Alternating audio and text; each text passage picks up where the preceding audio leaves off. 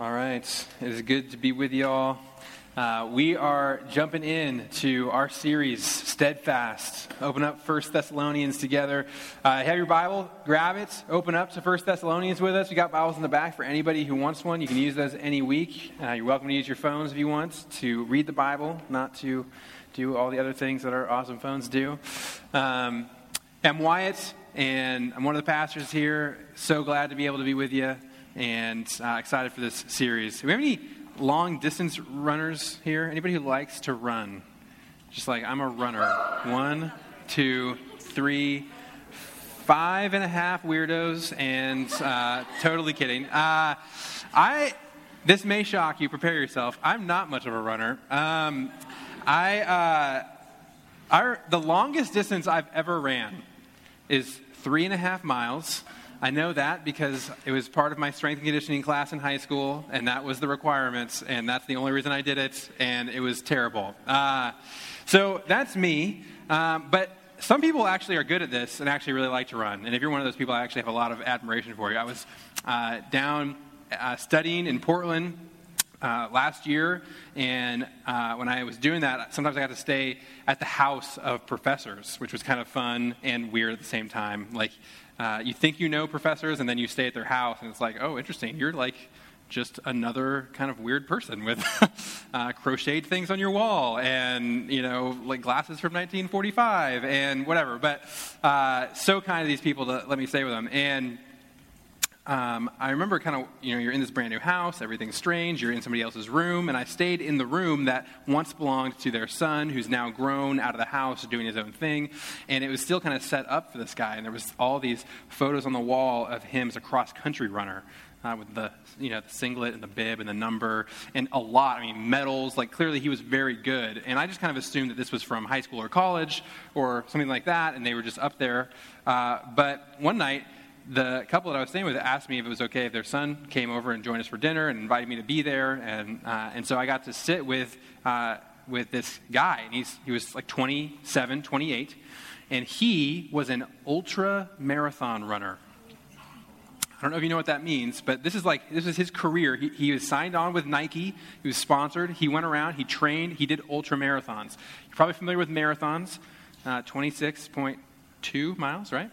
Um, Ultra marathons are like people who look at marathons and go, that's just not long enough. You know, that's like, that's weak sauce. Uh, 26 miles, come on, challenge yourself. Uh, this guy, he, he ran miles, uh, he, he, ran races that were 50 miles long. He, he ran races that were 100 miles long. He ran races where there was no distance. They said, you have 24 hours, go see how far you can get. Longest one wins. Honestly, that was how some of those worked. Uh, he, he ran with endurance that just astounded me. It, it was crazy. I think 100 miles. Think about that. It's taking him like 16 hours uh, uh, to, to accomplish a race like that. It was totally insane. Uh, and I'm like, you know, I ran three and a half miles once. Not trying to brag or anything, but I did, I did accomplish that. Didn't take any breaks. Three and a half miles. Totally, totally crazy. I just, I was when I was refreshing myself with this story, I looked him up. He's like a big deal. I mean, r- running magazines on the on the cover, this huge thing. It's all about endurance. I was asking, why do you like doing this? Like, why is this what you've given your life to? He said, you know, the physical training is fun and hard, and it's you know, it's it's cool to see what you can push your body to do, but it's actually the mental thing that I like. It is a mental game. Your body is screaming at you in, in every way it possibly can to stop. And you have to have mental fortitude. You have to be steadfast, to be resolute, to push through that, to see what your body really can do. And that's what I love. I was like, that is so cool. I wish I could be like that. I can't. so cool. But that's what he loved. You have to be steadfast. And that's what we call this series. Uh, what does it mean to be steadfast? Uh, simple definition, we'll put it up on the screen for you. To be resolutely or dutifully firm and unwavering. Okay? To be resolutely or dutifully firm and unwavering, to be aimed at something, to be chasing something down, to be pursuing something, and to not let anything deter you, to not let anything get in your way, to not let anything convince you to stop or to quit or to, to give up or to take a break, to, to be steadfast. That's what this guy had to do on mile 87, right? When he wanted to stop, he had to be steadfast, uh, dutifully, unwavering, firm.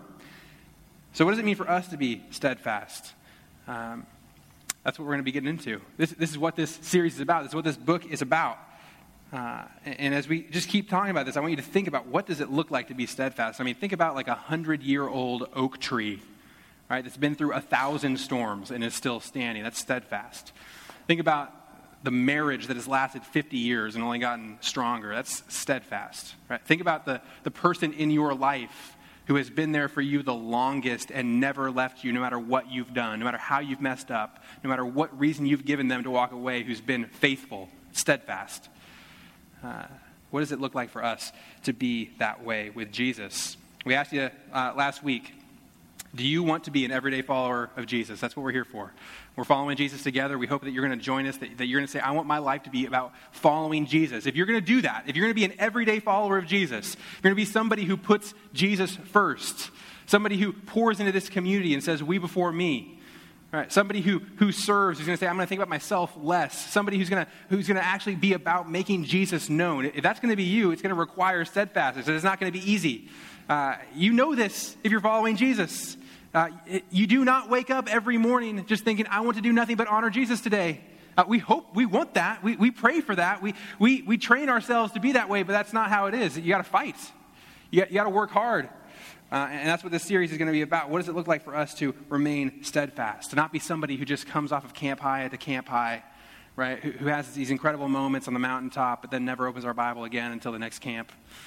Right? To not be somebody who, who follows Jesus in high school, but then goes to college and walks away from your faith. Uh, to not be somebody who, who follows Jesus on Wednesday nights and on Sunday mornings, but then the rest of the week lives a totally different life. No, that's not what we're after. What does it look like to be an everyday follower of Jesus who stays the course? Uh, let's, let's jump into our text here. We're only going to look at one verse tonight. Uh, this is setting up the book. This is uh, 1 Thessalonians 1 1. And I just want us to get ready for this series. What is this letter, 1 Thessalonians? Who's writing it? Who's he writing it to? What's the context? How are we going to take stuff out of this? And here's what it says Paul, Silas, and Timothy to the church of the Thessalonians in God the Father and the Lord Jesus Christ. Grace and peace to you. This is a this is a common way that the letters in our Bible start. This is a greeting. You start by saying the, the names of the people who are writing it. Okay, so those first three names Paul, Silas, and Timothy. This is who this letter is from. Mainly it's Paul, but he's saying he's with Silas and Timothy. That's important. We're going to get to that in a second. And he's writing this to the church of the Thessalonians and God the Father and the Lord Jesus Christ, there is a group of believers who have committed themselves to following Jesus every day in the city, the city of Thessalonica. And, and he's saying, This is for you. Grace and peace to you. This is for your good. This is for you to thrive. Uh, why is this here? What, what do we know about Thessalonians. If you're here on Sunday, you guys studied Acts 17, right? This is the story in the Bible of, of this city, of this church, of where it came from. It is this insane story. Uh, Paul is this missionary who's going all over the world. He, he goes into cities, he tells people the gospel, he tells people about Jesus. He says, Hey, God has done something in the man of Jesus. He, he is God in human flesh. He came, he died on the cross in your place to restore your relationship with God, and he rose again, and he offers that new life to anyone who follows him. This is the good news, and Paul just goes from place to place telling people about Jesus. And sometimes it goes well, and, and sometimes it doesn't. Uh, sometimes uh, he gets the crap beaten out of him. Uh, sometimes everybody just is, is thrilled to, to, hear about Jesus, and he never knows until he shows up. And so he rolls into town in, in Acts 17. He gets to Thessalonica, and, and uh, early on, it seems like it's going pretty well. A- Acts 17, verse 4 says, Some of the Jews were persuaded and joined Paul and Silas, as did a large number of God fearing Greeks and quite a few prominent women. This is good. Right? Paul shows up. He says, Hey, you guys got to know about Jesus. And some Jews say, We want to follow Jesus. That's awesome. We're so excited about what God has done. And actually, a large number of God fearing Greeks, of non Jews, say, Yes, Jesus is, that, that is what we've been waiting for. We want to give our lives to Jesus and walk with him. That's awesome. So, this large number of Greeks and some prominent women, everybody's in. But it does not stay good, right? This was verse 4. Verse 5. But other Jews were jealous, So they rounded up some bad characters from the marketplace, formed a mob, and started a riot in the city. This is three weeks into Paul's ministry uh, in Thessalonica. Three weeks. Uh, I love how it says they rounded up some bad characters. Sounds like the people that your grandmother tell you not to hang out with. Like, you're not hanging out with any bad characters, are you? Uh, they, they round up some people, they start a mob. So, for three weeks, Paul is in this city. People are following Jesus. Awesome stuff is happening. But just three weeks in, okay, a mob forms and, and, what happens is they come for Paul and Silas and Timothy, who are here, right? The people writing this letter, they were here on the ground. They come, they try to get them to, to drag them in front of a, a trial to arrest them. They can't find them, so they arrest some of the other Christians that have just started following Jesus. Jason is one of those.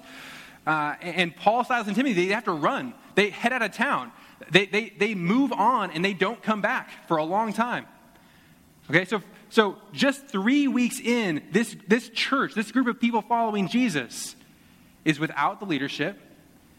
Uh, they've seen some of their brothers and sisters arrested. It, it's very clear that the majority of this town wants nothing to do with Jesus and is hostile to anybody following him. I just want you to think about this. Put yourself in their shoes for a second. Imagine that you became a Christian three weeks ago. All, all you know about Jesus is what you've been able to learn in the last three weeks. And all the leaders in your life, everybody who's pouring into you, is either been arrested or kicked out of town, and now you're sitting here like, what do we do?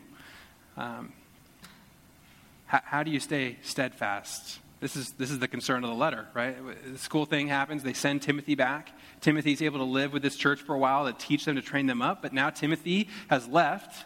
And, and Timothy has just gotten back to Paul, and he's given Paul a report said, here's, here's where the church is. The church is thriving. The church is doing well. They're growing. And, and this letter is Paul's response to that, uh, to, to, the fact that the church is, is growing. And he's going to say, here's what I want from you. I want you to stay steadfast. Uh, the, the spiritual high is long gone right? That, that three week period where people were getting saved and everything was amazing, everything was brand new. Maybe you've experienced something like that. Maybe you came with us to, uh, to camp this last summer. Maybe you were with middle school. Maybe you were at Koocanusa with us in high school. Maybe you've had those moments where everything just seems amazing. You, you get it. You can see with clarity who Jesus is and, and what you want your life to look like. Uh, and, and there's this, this incredible moment and then you get back to normal life, and the question is, what's going to happen after that, right? What's normal life going to look like after that spiritual high? That's where the church in Thessalonica is. Uh, the spiritual high is over. They're in the grind now. People are opposed to them. It's not easy to follow Jesus. And, and this letter is an instruction to say, here's, here's what you do. Here's how you stay steadfast following Christ. Uh, who, who do you think is one of the people in your life that is just an example of the kind of life that you want to live. Uh, who, who, is a, who is a faith giant? You know, who, who's somebody who you look at their life and you're like, I am so amazed by the way they love Jesus, the way that they are faithful, what God has done in their life, how, how close they are with Christ. I mean, I, I hope that you have somebody in your life like that. Uh, my name, as some of you know, is William Wyatt Martin III. Um, I, no, I'm, Wyatt is my middle name. Uh, my grandfather, William Wyatt Martin, the OG, uh, he is a, is a dude that, that represents steadfastness, that was mature. Uh, it wasn't always that way, though. He, he uh, was not actually a Christian when he married my grandmother. Uh, when my dad was born, he, he, he, wasn't a Christian. He was a machinist. He, he worked in the shipyards in Bremerton during World War II, building warships. And uh, as you can imagine, the docks, I mean, it's kind of a rough crowd. Uh, uh, he was not a follower of Jesus. He was, I think he was probably an alcoholic. Uh, he had quite a mouth on him. Uh, and, and that, I mean, he was, he was a rough dude. He hung out with rough people.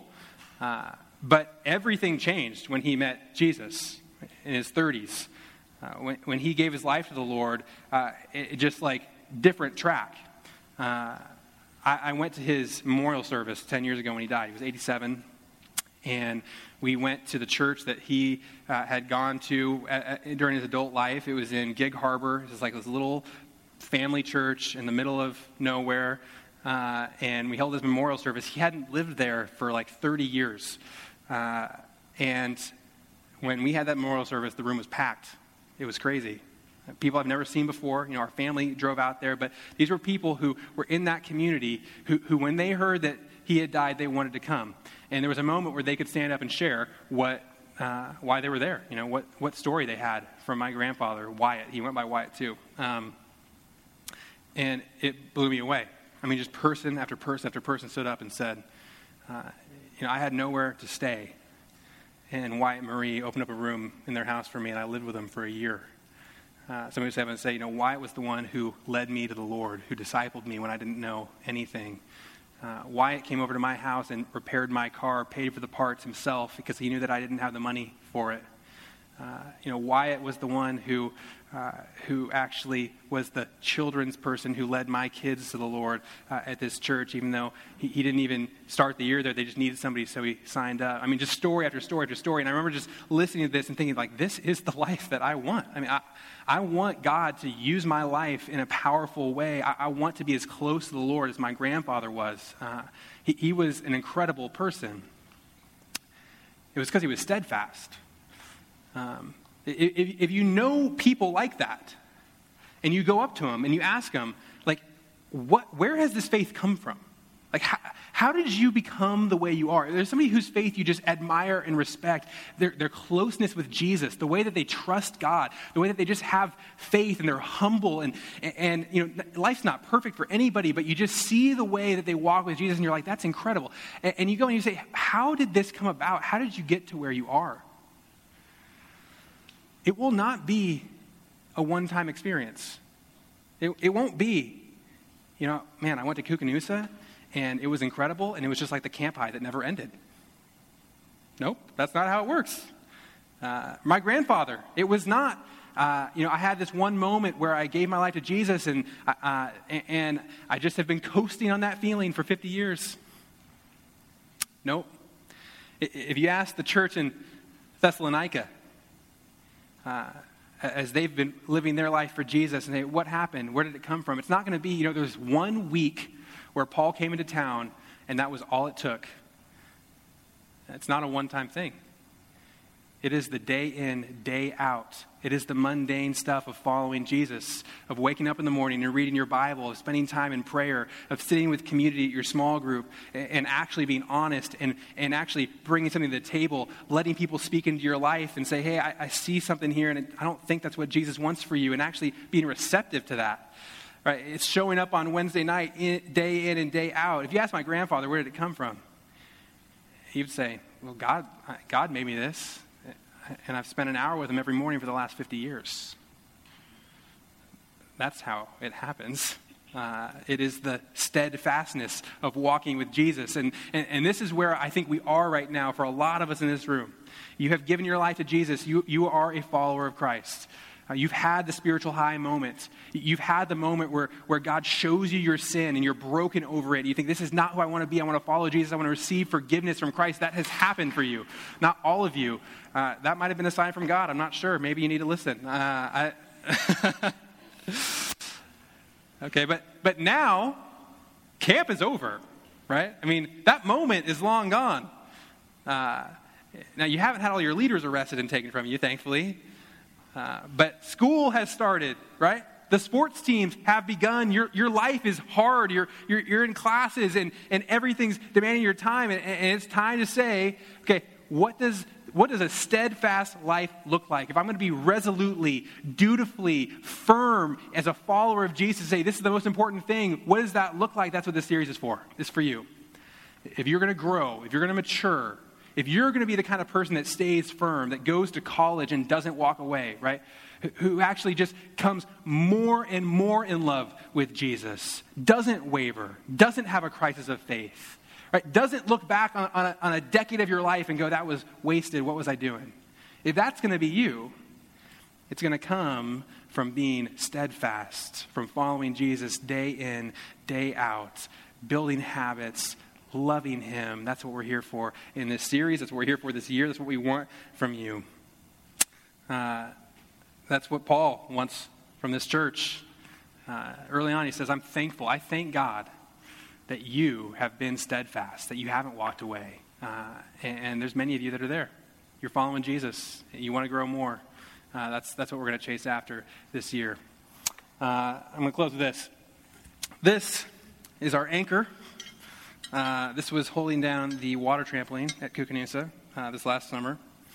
Uh, you might have noticed that our anchor is the graphic for this, right? I mean, this is a picture of steadfastness. This is what that's what you want out of an anchor, right? I mean, when, when you are uh, buying an anchor, you try to figure out what uh, what the specifications are, how much it weighs, and they tell you how much weight of a boat that thing can hold. And if you do a bad job, if you buy an undersized anchor, you actually are probably going to be fine uh, if it's a calm day, if, if, it's, you know, the sun's out and everything's good, uh, then, you know, your boat's going to stay there. It's not going to go anywhere. There, there is an anchor down there. But if you have the wrong anchor, if you've got a big boat and, and you take a little anchor like this out there, the day you're going to regret it is the day that the storm comes. Right? The day that the winds pick up and, and that things aren't going well. Uh, that's when your anchor is going to break loose and you're going to be adrift. You're going to run into the shore. You're going to run into the rocks. Uh, for some of you, uh, it's time to say, what's my anchor? What's going what's to keep me steadfast? Is Jesus really the most important thing in my life? Can I say that I am putting Jesus first? Uh, and that is going to matter when the storm comes. Uh, when things aren't going well, when that relationship ends, when uh, you know when you're failing that class, when you don't get into the college you want to go to, when all your friends are drinking and, and doing stuff that you don't want to be a part of, and you got to choose between being with the people that you like or, and living the kind of life that you want to live. Uh, you know, when things are hard, to stay steadfast, you got to be anchored in, in Jesus. And, and so, my hope for us this year is that we would do that, that we would become steadfast people who love Jesus more than anything else, who are grounded, who are, who are with community, that are, we're, we're, reading the Bible, we're growing together, we're not perfect, uh, but that Jesus is really changing us. And so, do you want that? Uh, that's what we're going to be after this year. Um, let's, uh, let's stand, let's pray, let's worship. God, thank you for uh, this book, this message for us. God, thank you for your steadfastness to us that you are firm and resolute and unchanging in your love for us and your grace. God, we don't want to be people that are tossed to and fro, that, that, uh, that don't have anything to ground us. We want that to be you. Um, we want to put you first in our life. And, and so, Lord, I pray that you would begin to do that in our lives, that you would begin to strip away the things that don't belong, uh, to strengthen us, to to cause us to mature, to be more like Jesus, that you'd use this group to represent you to the world around us. Amen.